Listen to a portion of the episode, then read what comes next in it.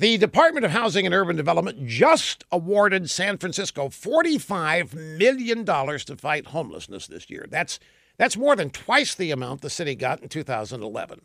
The entire Bay Area is getting $153 million in homelessness grants.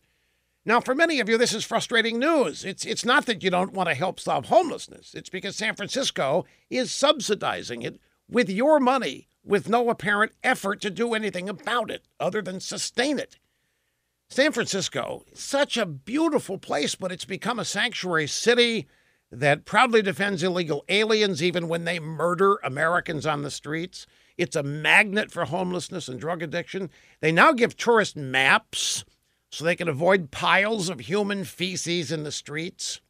And it's home to Nancy Pelosi, the San Francisco treat, who says border walls are immoral while she lives behind walls in the best parts of town. I know why many people are frustrated.